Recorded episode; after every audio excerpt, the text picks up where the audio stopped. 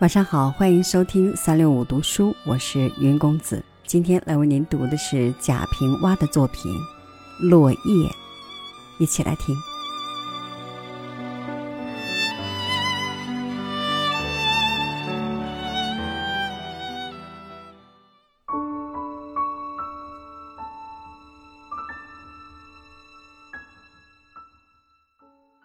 窗外有一颗法桐，样子。并不大的。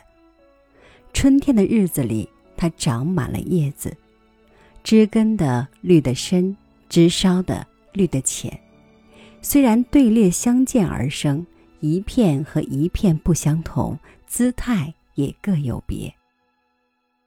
没风的时候显得很丰满、娇嫩而端庄的模样；一早一晚的斜风里，叶子就活动起来。天幕的衬托下，看得见那叶背寥寥的绿的脉络，像无数的彩蝴蝶落在那里翩翩起舞，又像一位少妇风姿绰约的做一个妩媚的笑。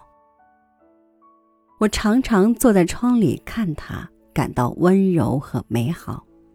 我甚至十分嫉妒那住在枝间的鸟夫妻，它们停在叶下欢唱。是他们给法桐带来了绿的欢乐呢，还是绿的欢乐使他们产生了歌声的轻妙？法桐的欢乐一直要延长一个夏天。我总想，那鼓满着憧憬的叶子一定要长大如蒲扇的，但到了深秋，叶子并不再长，反要一片一片落去，法桐就消瘦起来，寒碜起来。变得赤裸裸的，唯有些零零的骨，而且亦都僵硬，不再柔软婀娜。用手一折，就一节一节的断了下来。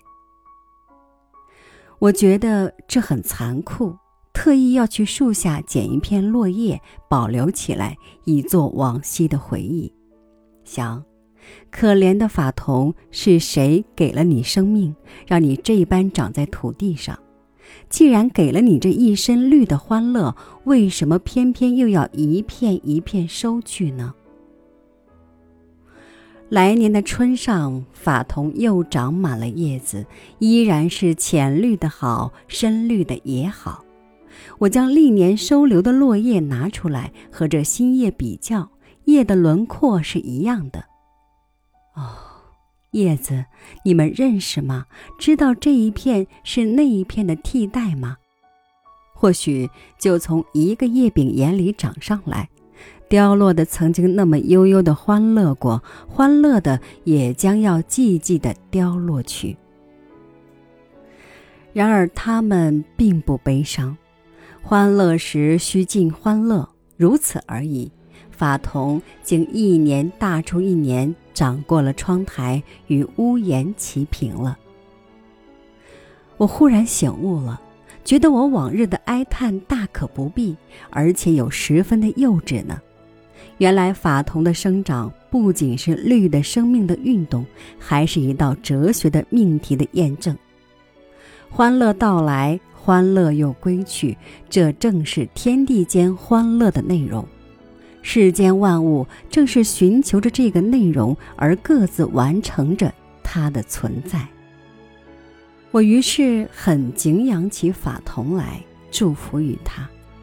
他年年凋落旧叶，而以此渴望来年的新生，他才没有停滞，没有老化，而目标在天地空间里长成才了。